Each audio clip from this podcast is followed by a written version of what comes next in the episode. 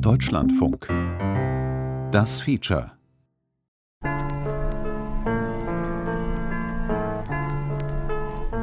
We came from a distant land. Our lives already planned. Also wenn ich an mein Antirassismus-Training zurückdenke, dann ähm, ja, erinnere ich mich an diese eine Übung, als wir in dem Seminarraum saßen und ich glaube, das warst du, Mutlu, der uns gesagt hat, äh, setzt euch auf einen dieser beiden Stühle und äh, argumentiert gegen bzw. für die Existenz von Menschenrassen. Und ja. Du meinst dieses Rollenspiel, ne? Genau. Ähm, Genau, gibt es Menschenrassen, gibt es keine Menschenrassen. Ja, ja, das ist auf jeden Fall eine sehr heftige, eine sehr intensive Übung, weil die Leute dann nochmal spüren halt, ne, wie tief sich halt auch so eine rassifizierende Prägung irgendwie ähm, eingeschrieben hat in den Körper. Ja, also ich fand das äh, tatsächlich sehr schockierend äh, zu merken, wie tief das auch in mir sitzt. Weil ich habe mich natürlich zuerst auf den einen Stuhl gesetzt, auf dem ich gegen Menschenrassen argumentieren sollte, weil ich das einfach natürlich vertrete also mein Gegenüber schrie eben, es gibt natürlich biologische Rassen und wir unterscheiden uns ja schon vom Äußeren äh, von Schwarzen und Gelben. Und ich dachte, ich würde ihm jetzt äh, meine Argumente um die Ohren hauen und so war das leider überhaupt nicht. Ich habe äh, ziemlich piepsig gesagt, er sei ein Nazi und ein Rassist. Ja, und dann äh, habe ich mich auf den anderen Stuhl gesetzt, auf dem ich die Position verteidigen sollte, dass es äh, biologische Rassen gibt. Und ich dachte erst, mir würde da nichts einfallen oder es würde nichts, nichts kommen. Aber es kam dann leider sehr schnell etwas und vor allem kam es ähm, mit einem Ton, der viel überzeugender war als der davor.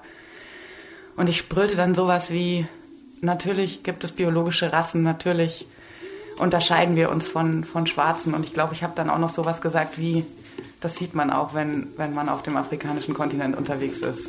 Weil ich war da ja schon ein paar Mal unterwegs und habe dann sowas gesagt wie, das, dass die Menschen dort natürlich äh, weniger effektiv arbeiten und fauler sind und solche Sachen habe ich, glaube ich, gesagt. Die sind selber schuld an ihrem eigenen Elend. Ne? Genau.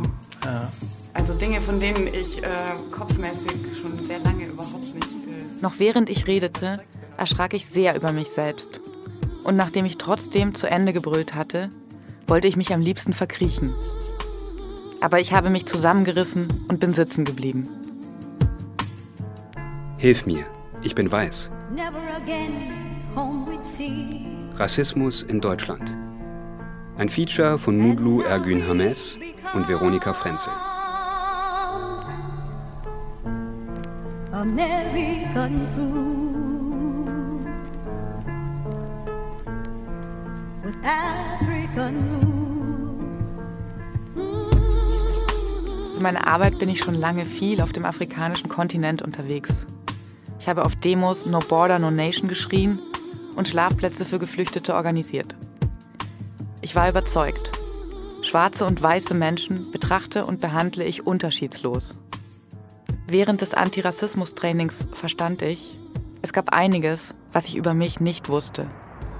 Für mich war es sehr wertvoll, auch viel nochmal über mein eigenes Weißsein zu lernen, in dem Gespräch mit weißen Leuten und dann auch zu merken, das ist nicht so leicht. Also ich stehe nicht moralisch über denen, nur weil ich anders positioniert bin. Mutlu Ergün Hamas leitete damals mein Antirassismus-Training in Brandenburg. Seine Eltern waren in den 1960er Jahren als Gastarbeiter aus Ostanatolien nach Deutschland gekommen. Klappe halten und zuhören, das ist ja der Schritt, wo ich verstehe, okay, es gibt überhaupt Rassismus. Schwarze Personen erleben Dinge, POC erleben Dinge, die ich nicht erlebe, die ich erstmal überhaupt nicht verstehe.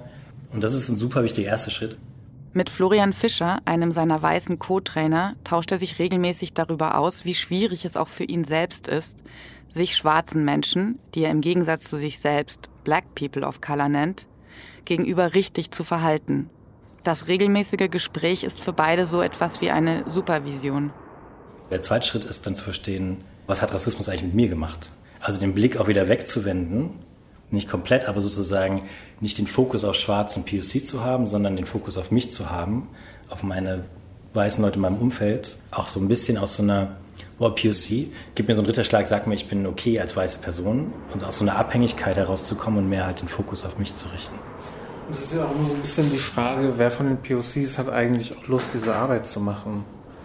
Klar, wenn ich in der Rolle bin als Experte, als Sozialforscher, als Trainer, aber so, wenn ich jetzt Leute nicht kenne und ich keine Lust habe, dann mache ich es auch nicht. Wenn ich nur den Blick auf Schwarz POC wende, dann bleibe ich quasi in so einer gewissen Position, die mir Rassismus zugeordnet hat. Dann bleibe ich in so einer gewissen Hierarchie von, okay, Rassismus ist da bei denen, das sind so die Opfer von Rassismus und ich bin Täter und das Beste, was ich machen kann, ist Mitleid zeigen, Mitgefühl zeigen und helfen. Ich brauche eigentlich Hilfe, aber auch von anderen Weißen. Aber was mir echt einfach hilft, ist so auf diese emotionale Ebene zu gehen, ins Führen reinzugehen, ins Trauern auch zu gehen. Also ich glaube, Antirassismus hat so viel mit Liebe zu tun. Das hört sich cheesy an, aber ich denke da immer an dieses eine Zitat von Baldwin, nach der Flut das Feuer, The Fire Next Time. Ist ein Brief an seinen schwarzen Neffen. Wenn weiße Menschen, ich paraphrasiere, wenn weiße Menschen lernen, sich selbst untereinander zu akzeptieren und sich zu lieben, dann wird es das Problem von Rassismus nicht mehr geben, weil dann wird es nicht mehr gebraucht. Rassismus möchte nicht, dass wir uns lieben, dass Mutlu und ich uns lieben.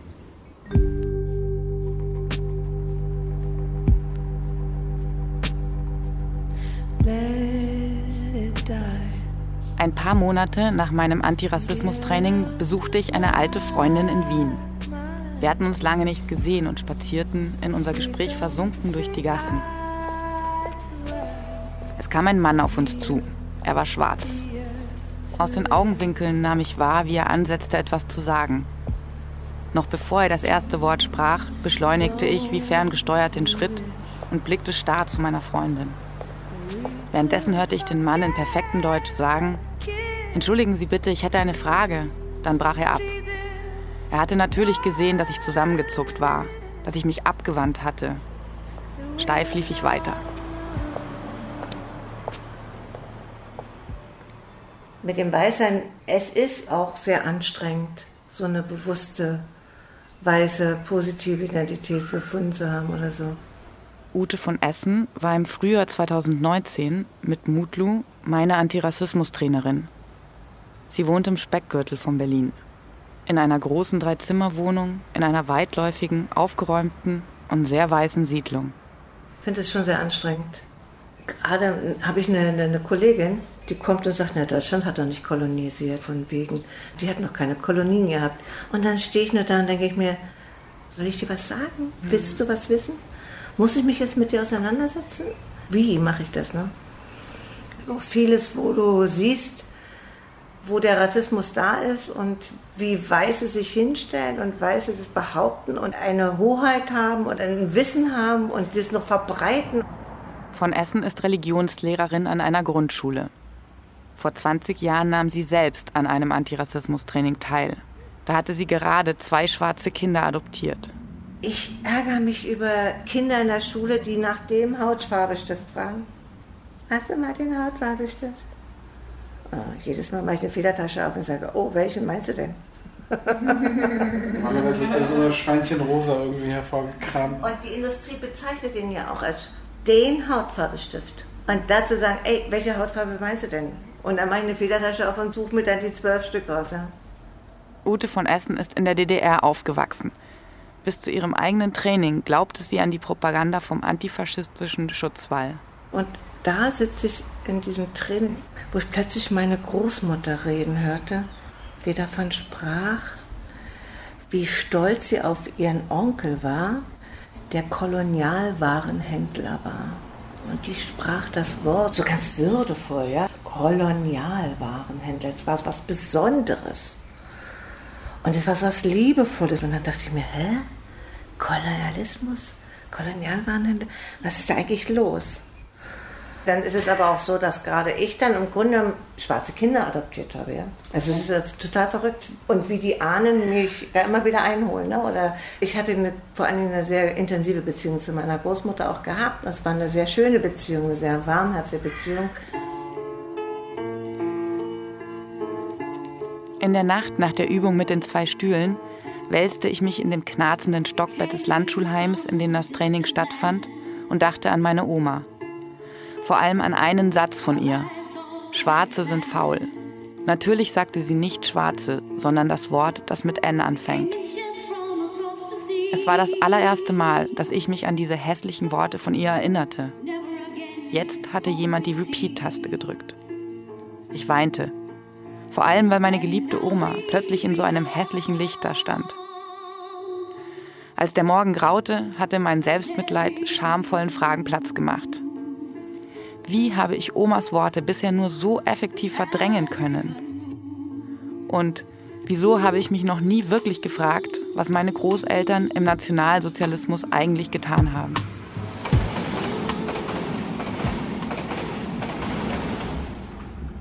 Fahrgäste, bitte beachten Sie folgenden Hinweis. Aufgrund eines technischen Defekts an unserem Triebfahrzeug verzögert sich die Weiterfahrt unseres Zuges um wenige Minuten. Wir bitten dies zu entschuldigen. Im Herbst 2020 fahre ich nach München, zu meiner Mutter, in das Haus meiner Kindheit, in den verschlafenen, wohlhabenden Ort am Stadtrand, in dem ich groß geworden bin. Dort sammle ich die wenigen Dokumente, die meine Familie aus der Nazizeit aufbewahrt hat. Opas Taufschein, seinen Lehrvertrag, Omas Deutsche Reich-Kennkarte, die Heiratsurkunde der beiden.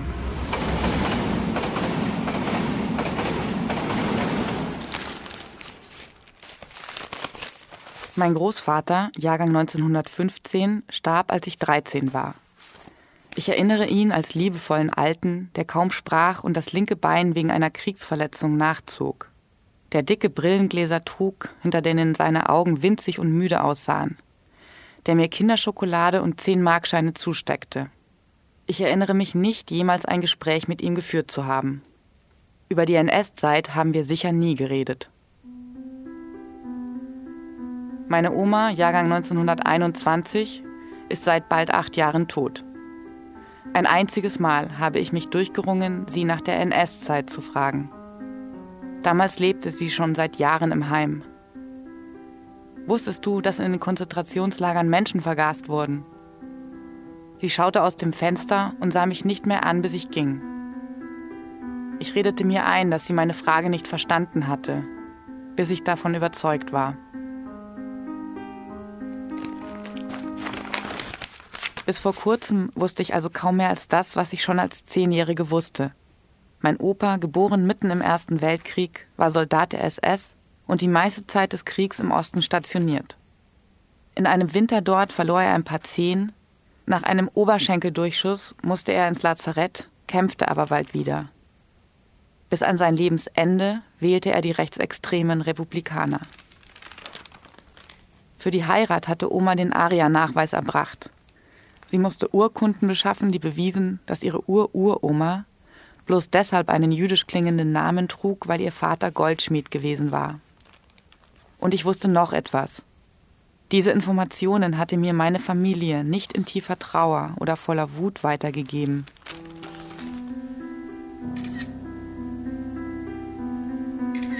Ich mache Fotos von allen Dokumenten, die ich in unserem Keller finde und schicke sie ins Münchner Staatsarchiv. Wenig später erhalte ich eine E-Mail aus dessen oberpfälzischer Zweigstelle. Unter der Signatur Spruchkammer Waldmünchen R 128 ist hier ein Entnazifizierungsverfahren gegen Franz Xaver R. geboren 13.03.1915 vorhanden. Wir bitten gegebenenfalls zeitnah um Auftragsbestätigung. Noch einmal drei Wochen später erhalte ich einen Brief aus der Fotowerkstatt des Archivs. Betrifft Familienforschung Franz Xaver R. Bitte beachten Sie die beiliegende CD-ROM. Ich hatte vorhin angerufen, ich müsste die Daten von der CD auf den USB-Stick irgendwie bringen. Sofort laufe ich zum nächsten Copyshop und lasse mir die Daten auf einen USB-Stick kopieren.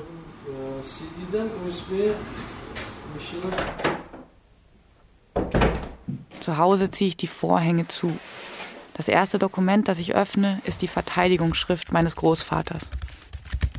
Mein Lebensweg, der mich zum Berufssoldatentum und durch Zufall zur Waffen-SS führte, zeigte die unheilvollen Folgen, die das Jahr 1933 für einen armen Bauernjungen aus einer kinderreichen Familie hatte. Nachdem die Annahme in der Reichswehr gescheitert war, las ich zufällig den Aufruf, den die Waffen-SS 1933 zur Werbung Freiwilliger erließ. Es geht schon aus meiner Jugend hervor, dass ich bei meiner Bewerbung keinerlei politische Richtung verfolgte. Und er schließt mit den Worten Ich versichere an Eidesstadt, dass ich weder im Frieden noch im Kriege zu irgendwelcher Aktion herangezogen wurde, die gegen Recht, Gesetz und Menschlichkeit verstoßen habe, und dass ich frei bin von Narzissmus und Rassenhass. Aus den Unterlagen erfahre ich auch, mein Opa wurde am 11. Juni 1946 in einem Kriegsgefangenenlager bei Landshut verhaftet, weil er Obersturmführer der Waffen-SS gewesen ist. Er wurde in ein Internierungslager für mutmaßliche Nazi-Verbrecher in Regensburg gebracht, wo er nochmal fast drei Jahre blieb. Dort in der Oberpfalz, nicht weit von seinem Heimatdorf, wurde das Entnazifizierungsverfahren gegen ihn eröffnet. In den Akten aus dem Oberpfälzer Archiv finde ich eine Darstellung seiner Soldatenlaufbahn und eine Liste seiner Einsatzorte. In knappen Stichpunkten und in sauberen, aufrechten Druckbuchstaben hat mein Opa selbst aufgeschrieben, wie er die militärische Hierarchie nach oben kletterte. Bei Kriegsende war er Obersturmführer, heute vergleichbar mit dem Rang eines Oberleutnants. Er hatte zwischen 50 und 100 Soldaten unter sich. Er war Führer in jener Elitetruppe der Nazis, die 1946 vom Internationalen Militärgerichtshof in Nürnberg zur verbrecherischen Organisation erklärt wurde. Wegen ihrer Beteiligung am Holocaust und am Poraimos, dem Völkermord an den europäischen Roma, und wegen zahlreicher Kriegsverbrechen und Massakern an der Zivilbevölkerung. Er war in Polen eingesetzt, als Nazi-Deutschland am 1. September 1939 mit dem völkerrechtswidrigen Angriff auf das Land den Zweiten Weltkrieg auslöste. In Frankreich, als die Nazis dort am 8. Juni 1940 einmarschierten. In der Sowjetunion, als sie das Land am 22. Juni 1941 überfielen. Wieder im Widerspruch mit dem Völkerrecht. Und er war auch in Polen, in der Ukraine und in Weißrussland, als die Nazis anfingen, dort die Endlösung der Judenfrage umzusetzen. Hektisch lasse ich in allen anderen Archiven nach dem Namen meines Großvaters suchen. Vergleiche seine Einsatzorte mit den Tatorten des Holocausts. Ich kann ihm schließlich keine direkte Tatbeteiligung nachweisen. Die jüngste Schwester meiner Oma, die bei Kriegsende noch in ihrem Geburtsort bei Wien lebte, erzählt mir aber, dass die sowjetischen Soldaten dort im Frühjahr 1945 meine Oma suchten. Die Frau vom Obersturmführer Franz Xaver R.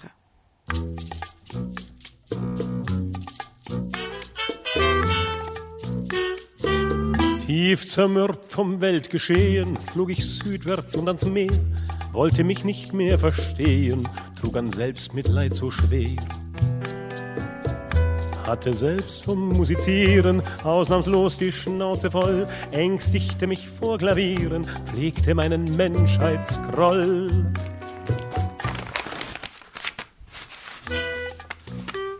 Mit meiner Mutter ein Treffen zu vereinbaren, ist nicht einfach. Seit sie vor ein paar Jahren aufgehört hat, am Schalter einer Bank zu arbeiten, ist sie dauernd unterwegs. Sie gibt Segel- und Sportunterricht, golft, radelt, trifft Bekannte und Freunde und kümmert sich um ihren Enkel. Jedes Jahr, so äh, im November, Anfang November, 8. 9. November, da gehen wir zu einer Veranstaltung, die so Aufmarsch war. Als ich die Dokumente aus dem oberpfälzischen Archiv von meiner Mutter ausbreite, wirft sie nur einen kurzen Blick darauf. Und da haben wir uns schön angezogen, ging die ganze Familie hin. Aber was das genau war, weiß ich nicht mehr.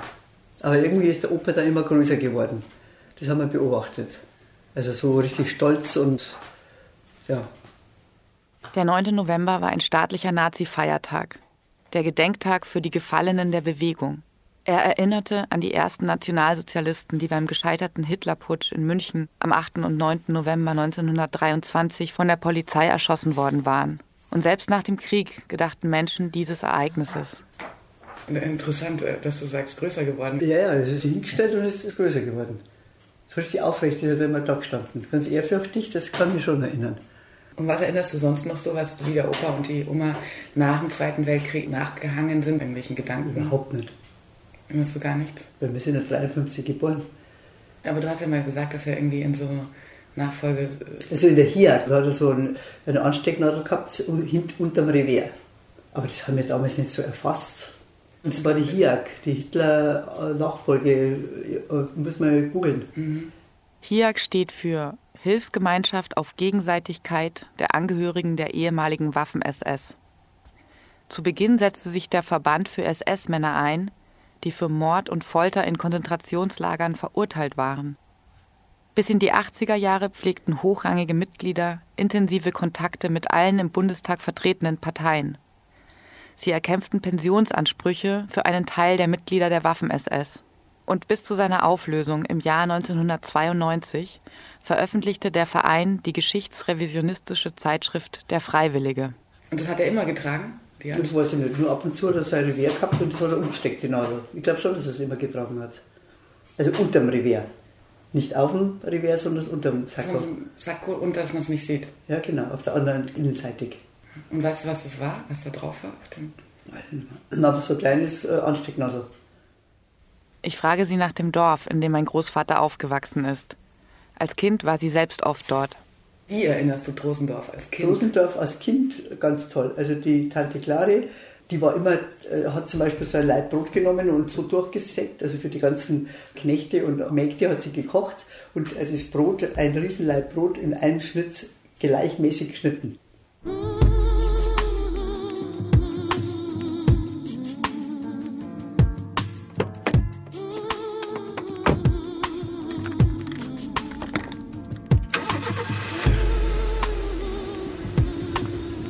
Mit meiner Mutter fahre ich nach Trosendorf, wo der Neffe meines Großvaters noch immer wohnt.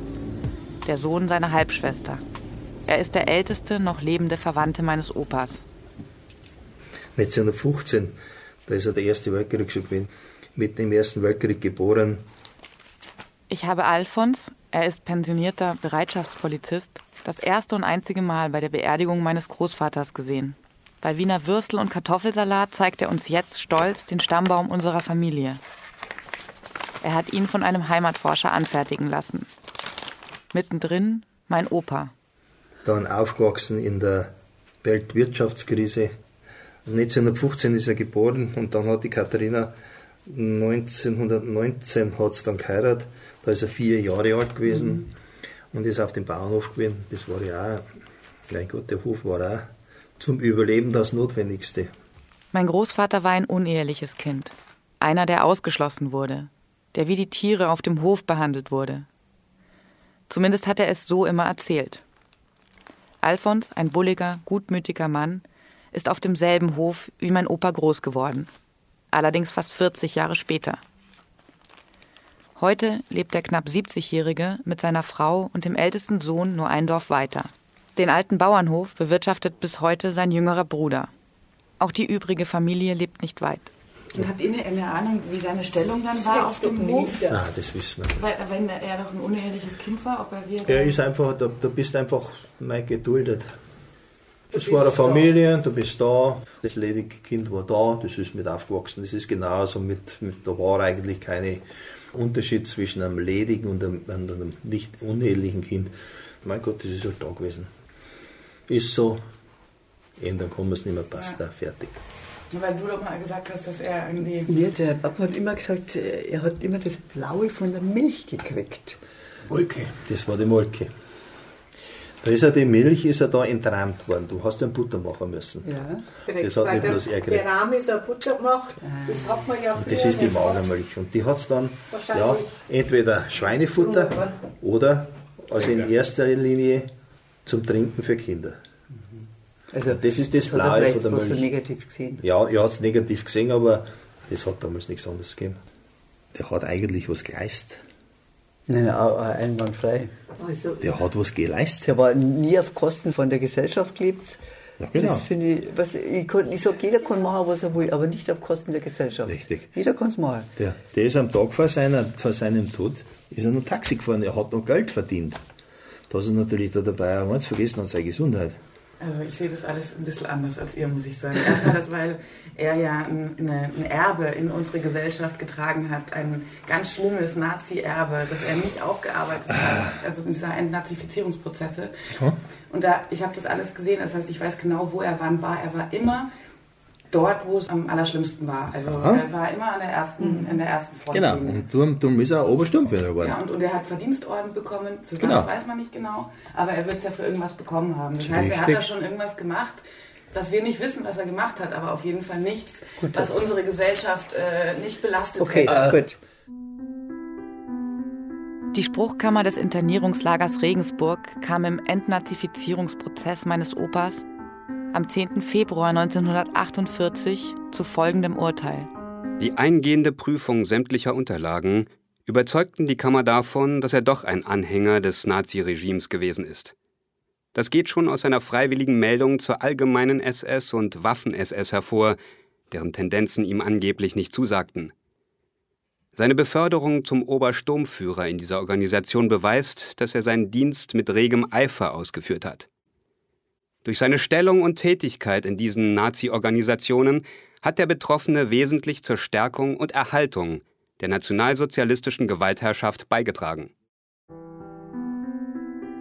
Mein Großvater sollte zur Sühne zwei Jahre lang je 45 Stunden in der Woche für die Allgemeinheit arbeiten, nie wieder ein öffentliches Amt ausüben, nicht Notar oder Anwalt werden, das Wahlrecht verlieren und auch die Wählbarkeit sowie das Recht, sich politisch zu betätigen keiner politischen Partei angehören, sich fünf Jahre lang nicht selbstständig machen und keinen gewerblichen Betrieb eröffnen, nicht als Lehrer, Prediger, Redakteur, Schriftsteller oder Rundfunkkommentator arbeiten, nie einen Kraftwagen halten. Zehn Tage nach der Urteilsverkündung legte mein Großvater Berufung ein. Neue Beweise oder neue Argumente brachte er nicht. Er forderte bloß, sein Leben vor 1933 zu betrachten – die Notlage anzuerkennen, die ihn angeblich in die Hände der Nazis getrieben hatte. Er sagte wieder, er sei kein Nazi gewesen und habe mit der Ideologie überhaupt nichts zu tun. Das Urteil gegen ihn wurde tatsächlich aufgehoben. Im März 1949 wurde er als Mitläufer eingestuft und sofort aus der Gefangenschaft entlassen. Er musste keine Sühne leisten. Er durfte wählen und gewählt werden, einer Partei beitreten, ein Auto besitzen sich selbstständig machen, ein Gewerbe anmelden und den Beruf ausüben, den er wollte. Er konnte sich für die Kriegsverbrecherlobby HIAG einsetzen. Er konnte Taxiunternehmer werden. Er kaufte zwei Immobilien in München. Und mein Opa war nicht der Einzige, der sich 1949 vom Belasteten, vom Überzeugungstäter, der er ja war, in einen bloßen Mitläufer verwandelte. Knapp vier Jahre nach Ende des Zweiten Weltkriegs, am Anfang des Kalten Kriegs, wurden die allermeisten Urteile der Entnazifizierungsverfahren gekippt. So gut wie alle, die als Belastete oder minder Belastete verurteilt worden waren, verließen die Verfahren am Ende als bloße Mitläufer. Aber Veronika, wir müssen eigentlich gedanklich die Zeit zurückdrehen bis 1948. Wie er wieder, heim, ja wie er wieder, wie er wieder nach Hause gekommen ist. Ob er damit abgeschlossen hat. Hat er jetzt da schon ab, er, er hat wahrscheinlich nicht abgeschlossen damit gehabt. Im Endeffekt, er hat also durchkämpft und er hat was erreicht. Aber wie schon gesagt, dann war der Krieg vorbei und dann war er wieder bei Null. Er hat ja nichts gern gehabt bis dahin noch. Dann ist er eben nach München und hat dort eigentlich dann, im Endeffekt muss man sagen, er hat sich durchbissen und hat seine Karriere gestartet. Dass natürlich dann das Zwischenmenschliche bei dieser Karriere oft auf, den, auf der Strecke bleibt, das, das, das ist das, was anderes. Das siehst, Bitte? Das ist schon ein Opfer. Ja, freilich Opfer. Ja, nein, ich meine, dass das Zwischenmenschliche, dass eine Familie das auf der Strecke bleibt. Das war kein Thema, dass, dass man da deswegen was anderes macht. Nein. Wenn der Fähre gekommen ist, das war alles. Er war ja wer. Er ist mit dem schwarzen Mercedes gekommen. 1958, 60 schon. Da haben wir noch kein Auto gehabt. Ja, das, das, da, da, da hat er ein hohes Ansehen gehabt.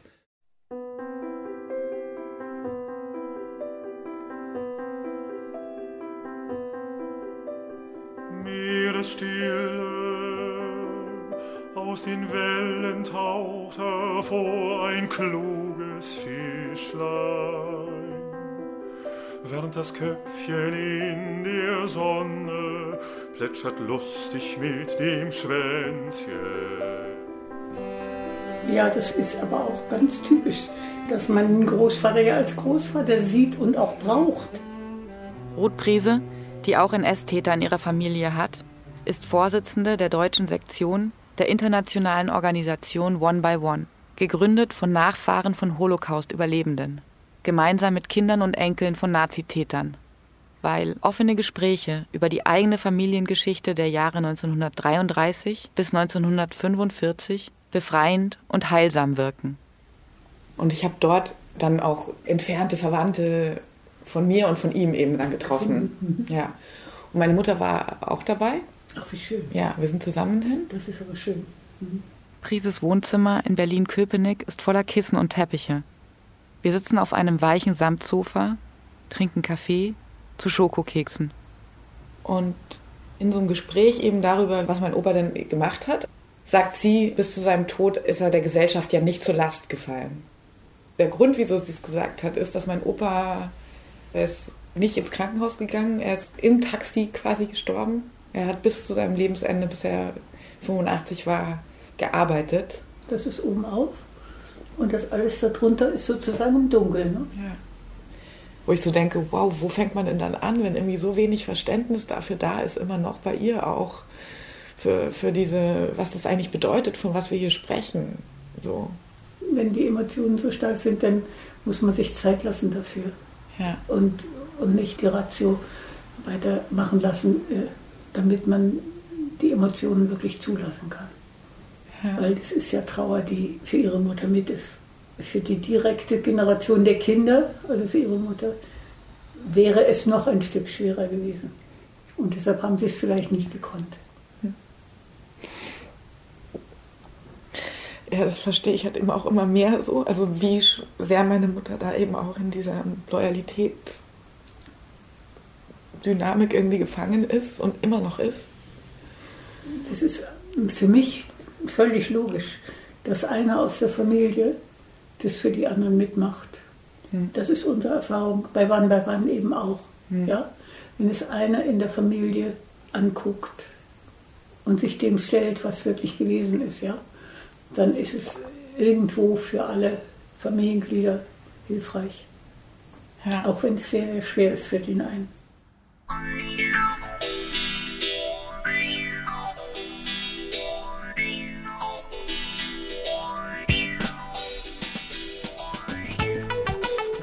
oraya gidiyoruz. Yani bizim için şey, çocuklarımız da evlendi, ikisi de yuvasını kurdu, çocukları var. Mutluyuz. Gerçekten mutlu bir aile istiyoruz. Unsere Kinder haben geheiratet, haben ihre Familien gegründet, haben Kinder. Wir können sagen, dass wir eine glückliche Familie sind. Aman gazeteci gel bizim köye bizim halları da yaz. Şehirde ojeli parmakları yazma bir de bizim köyde nasırlanmış elleri de yaz yaz gazeteci. Meine Mutter und mein Vater, beide Mitte 70, sind wie jedes Jahr den Sommer über in der Türkei in der Nähe von Izmir. Wir sprechen übers Telefon. Sie waren in ihren 20ern, als sie nach Deutschland kamen. Eine Ausbildung hatten sie nicht. Aus Erzählungen weiß ich, dass sie sich anfangs nicht sehr willkommen gefühlt haben. İşte başka für Migrantinnen, die jetzt nach Deutschland kommen, gibt es Sprachkurse und Integrationsklassen. Gab es die denn damals auch? Als wir 1969 gekommen sind, da gab es keine Kurse für uns. Wir sind die erste Generation. Als wir dann Arbeiterinnen geworden sind, da haben wir dann das Deutsch an der Arbeitsstelle gelernt. Das haben wir uns selber angeeignet. Über die Arbeit, über die Kinder. Ist ja immer noch so. Ich wollte, dass meine Kinder Türkisch lernen. Und deswegen habe ich auch immer Türkisch mit ihnen gesprochen. Natürlich. Wolltet ihr zurück? Für immer in die Türkei zurückzukehren. Daran habe ich nie wirklich gedacht. Meine Kinder, meine Enkel sind in Deutschland. Ich konnte mir nicht vorstellen, sie dort zurückzulassen. Als die Enkelkinder da waren, habe ich mich dann endgültig dagegen entschieden. In der Türkei mache ich im Sommer Urlaub. Und in Deutschland bin ich mit meinen Kindern im Winter. Ich vermisse meinen Enkel jetzt schon. Mein Körper ist hier, aber meine Gedanken sind immer bei meinen Enkeln und Kindern. Wie soll ich dafür immer in die Türkei zurückkehren?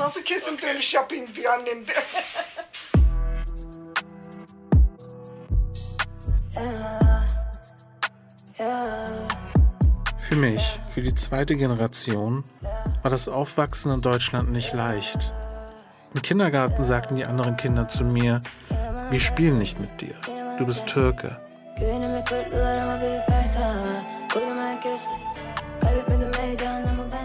Mutlu trifft seinen Bruder Meri Ergün in einer der beiden Zweizimmer-Altbauwohnungen in Schöneberg, die er sich mit der Mutter seines Sohns teilt. Hier wohnt immer der Elternteil, der sich ums Kind kümmert. Ich war eine der wenigen Personen of Color in der Nachbarschaft, aber ich hatte Glück. Mein Bruder war ein paar Jahre älter und früh politisiert. Also Grundschule war so extreme Rassifizierung auch ins POC sein. Weiß ist halt ähm, das Verherrlichte, das Gute, mhm. Entwickelte und alles andere, was wir verkörpert haben, türkisch, muslimisch, POC, negativ. Also es war ein krasser Rassifizierungsprozess, sehr schmerzhaft auch. Praktikum bei Bosch, dachte ich mir auch, ist scheiße, Alter, ich habe keinen Bock, irgendwelche Werkzeuge herzustellen oder sowas. ja, ich habe eigentlich was drauf gehabt. Ne? Wenn ich aufgepasst habe in der Schule, mitgemacht habe, habe ich gute Noten gehabt. Irgendwann habe ich nicht mehr gestört. Ich habe gesagt, ich will Abi machen. Und irgendwie hat es gepasst. Also die Lehrer haben mich unterstützt, aber weil ich jetzt auch motiviert war. Das macht einen Unterschied an, das zu sagen, ne? Ja, aber auch motivierte Schülerinnen und Schüler zu fördern, ist ja jetzt auch nicht die Herausforderung. Ne? Stimmt. Sondern die, die es eigentlich drauf haben, aber im Widerstand sind. Ähm, ja, und Oberschule sowieso nochmal als Selektionsmechanismus. Ganz klar, wo es nochmal auch ganz viel um Klasse auch geht. Ne? Ja. Nicht nur Race, aber auch Klasse. Ja. Im Nachgang verstehe ich viele Sachen natürlich, dass es was mit Rassismus zu tun hat. Mit Vorurteilen, mit Klischees, Ressentiments, wie die Lehrerinnen mir auch begegnet sind. Mehrsprachigkeit von keiner einzigen Lehrerin aus der Klasse wurde, wurde wertgeschätzt. Wird ja immer noch nicht wertgeschätzt. Ne? Also ja, bis heute letztendlich. Ne? Türkisch und Arabisch gelten halt als Defizit. Und ich habe das auch bedient. Mhm. Hauptschulempfehlung bekommen. Das war dann so mein Selbstbild, was Schule ganz stark auch vermittelt hat. Du bist minderwertig, du bist nichts, wenn du türkisch bist, wenn du POC bist. Die Alliierten hätten das dreigliedrige Schulsystem in Deutschland gerne abgeschafft. Präsident Truman hatte den US-amerikanischen Pädagogen George F. Zug mit einem Gutachten über das deutsche Bildungssystem beauftragt. Es hat bei einer kleinen Gruppe eine überlegene Haltung und bei der Mehrzahl der Deutschen ein Minderwertigkeitsgefühl entwickelt, das jene Unterwürfigkeit und jenen Mangel an Selbstbestimmung möglich machte, auf denen das autoritäre Führerprinzip gedieh. Zug schlug eine demokratische Einheitsschule nach dem Vorbild der Highschool vor. Konservative Parteien, Kirchen, Universitäten, Philologen und bildungsbürgerliche Schichten in der Bundesrepublik protestierten öffentlichkeitswirksam gegen die geplante Reform. Der damalige bayerische Kultusminister, einer der schärfsten Kritiker, schrieb in einer Stellungnahme an die Militärregierung, Biologisch gegebene Ungleichheiten können durch keine zivilisatorischen Maßnahmen beseitigt werden. Das dreigliedrige Schulsystem blieb. Wir hatten ja diesen Milchstand bei uns in der Schule, wo man immer in den Pausen immer so Milch und Kakao kaufen konnte. Ihr seid die Mafia gewesen, ne? Wir konnten uns an einer Kasse Bons kaufen und damit eine Flasche Milch oder Kakao holen.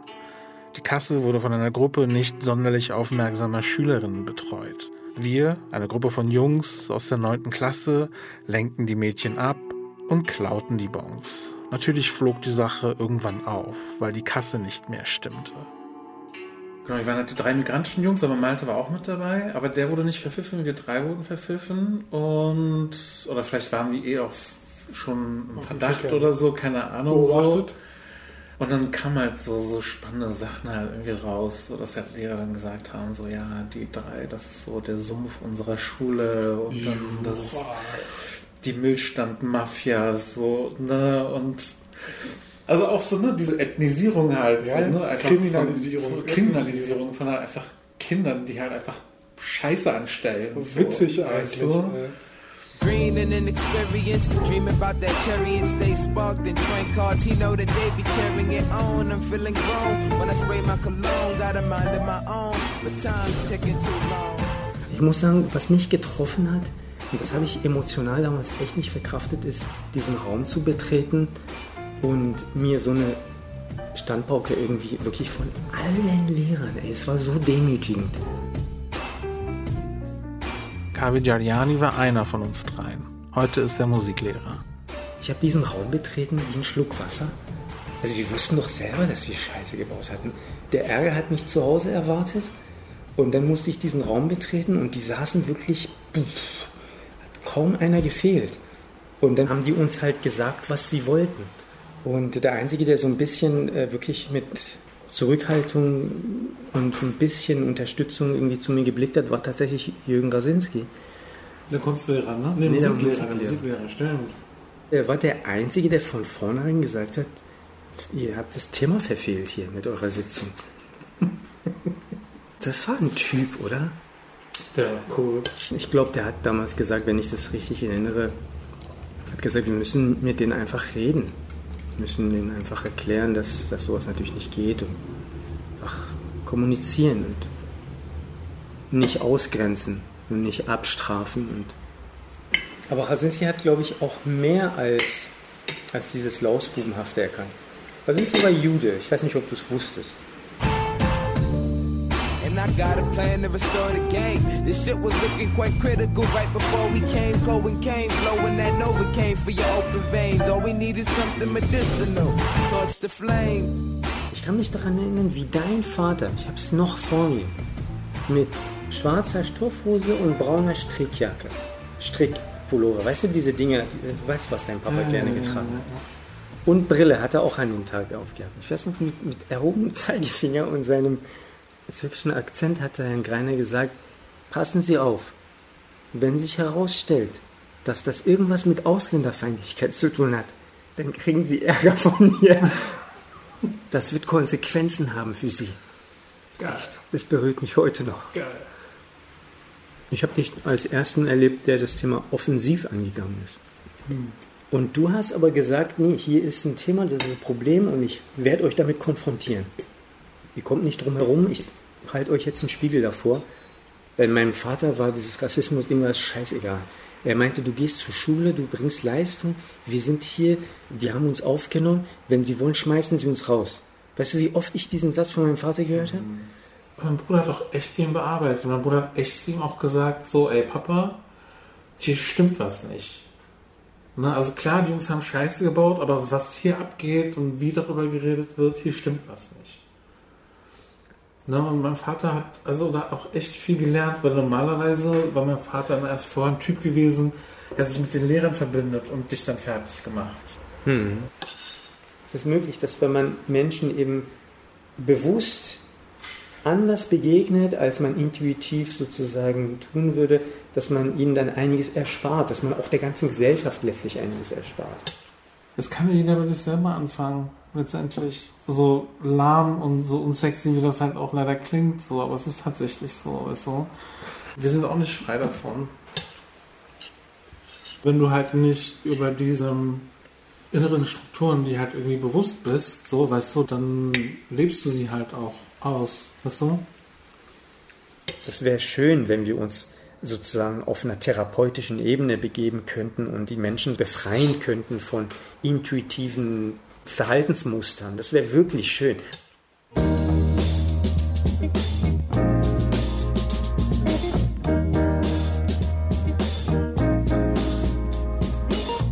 Auch ich erinnere mich, dass meine Deutschlehrerin Frau Briditsch vor uns SchülerInnen gelästert hat über die polnische Mitschülerin Barbara. Menschen mit nicht-deutschen Eltern würden niemals richtig Deutsch können. Mit mir über Rassismus reden will die mittlerweile pensionierte Lehrerin heute aber nicht. Auf mehrere Anfragen, die ich ihr über die Tochter, mit der ich mal befreundet war, zukommen lasse, reagiert sie jedenfalls nicht. Dafür redet meine frühere Mitschülerin Barbara gemeinhart mit mir.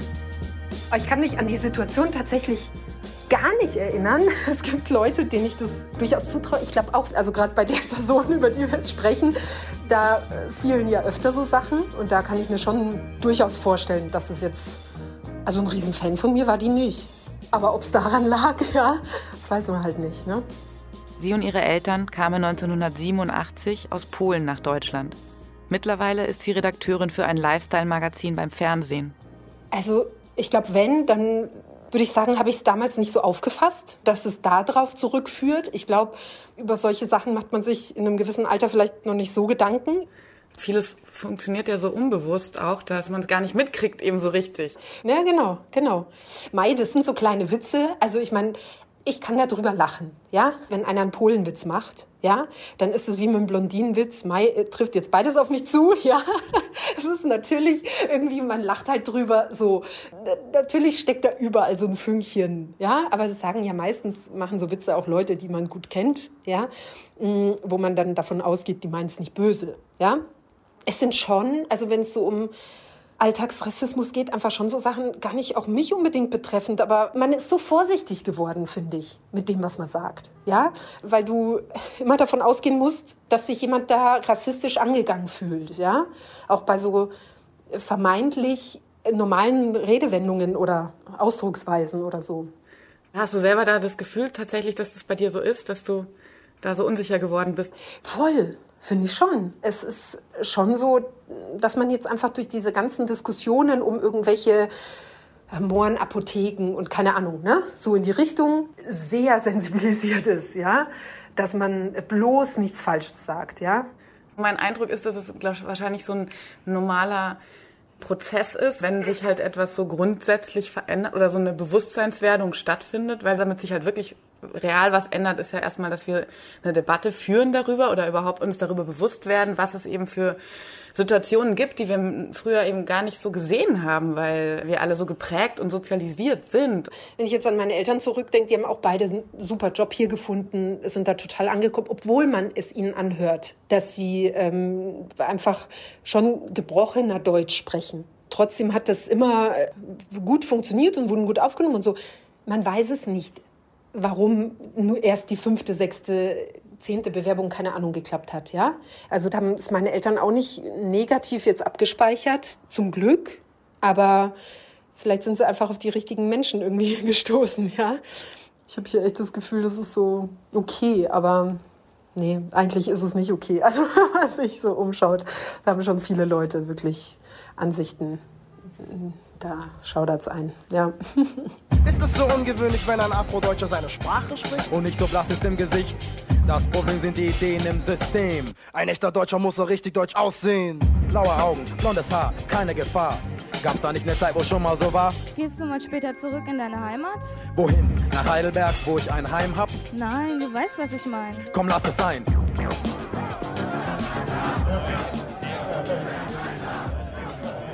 Glaube auch, dass das der Unterschied zwischen ja, als weiß gelesenen Migrantinnen und BIPOX sind, dass ich auf eine andere Art und Weise konfrontiert bin mit einer Fremdheitserfahrung. Sie ist mir nicht ins Gesicht geschrieben. Meine Freundin Dascha Klingenberg ist mit ihrer Familie in den 80ern aus Tadschikistan in die DDR gekommen.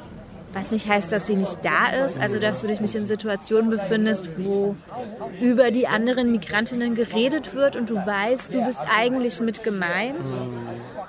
Aber die als gut geltenden osteuropäischen Migranten belegen dieses Integrationsparadigma, obwohl es gar nicht stimmt. Die haben sich ja, wenn wir jetzt schon das Wort Integration benutzen wollen, dann haben die sich ein gutes Leben aufgebaut, entgegen oder trotz des deutschen Integrationsdiskurses.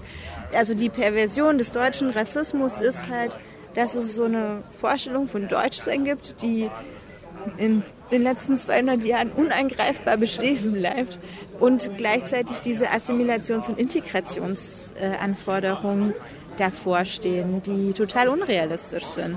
Ich glaube, wir müssen einfach diesen Integrationsbegriff und auch den Assimilationsbegriff über Bord werfen. Der erklärt ja nichts, beschreibt nichts. Es ist einfach so eine komische Vorstellung, dass Menschen.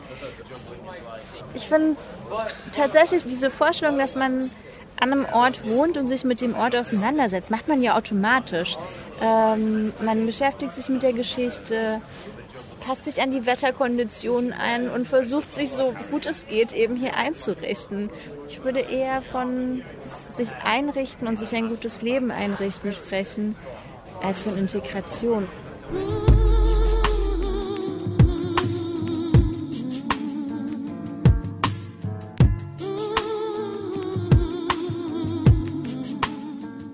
Wenn ich überlege, wie ich auch meinen Kindern oder meiner Tochter gerade gegenüber auch sehr stark rassistisch war. Also Die ist nach Hause gekommen und hat mir erzählt, welchen Rassismus sie erlebt hat und wie ich das abgewertet hatte von ihr.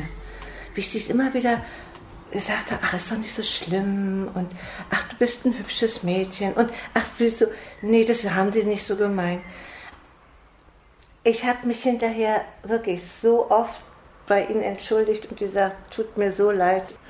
Ich brauche auch die Perspektive oder das Spiegeln, die Reflexion von Frauen mit Gendersternchen, so, weißt du, manchmal, um auch nur zu verstehen, wie verhalte ich mich, ne? Also wie sitze ich jetzt gerade hier? Wie wirkt mein breitbeiniges, breitarmiges Sitzen jetzt gerade auf, ne? Also auf auf Weiblichkeit ne, und so. Ne? Also das ist ja so tief in dir drin, ne? dass dir als, als Mann gesagt wird, so natürlich ist es dein Raum. Also du kannst dich hier ausbreiten, auch mit deinem Körper.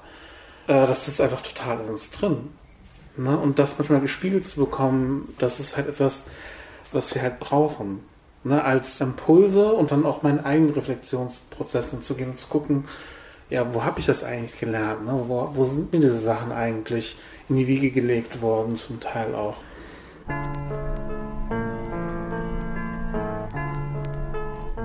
We came from a distant land. Our lives already planned. We came in ships from across the sea. Never again home we'd see. And now we become American fruit with African roots. Mm. Hilf mir, ich bin weiß. Rassismus in Deutschland. Ein Feature von Mudlu Ergün Hames und Veronika Frenzel. Es sprachen Nadja Schulz-Berlinghoff, Maximilian Held und die AutorInnen. Technische Realisation Henrik Manok und Julius Hofstetter. Regie Nikolai von Koslowski. Redaktion Tina Klopp. Eine Produktion des Deutschlandfunks 2021. Our master solely worked from morn till night. Never given human rights. Though years passings remain the same, children born with no last names. What is to become of the American fruit with African roots?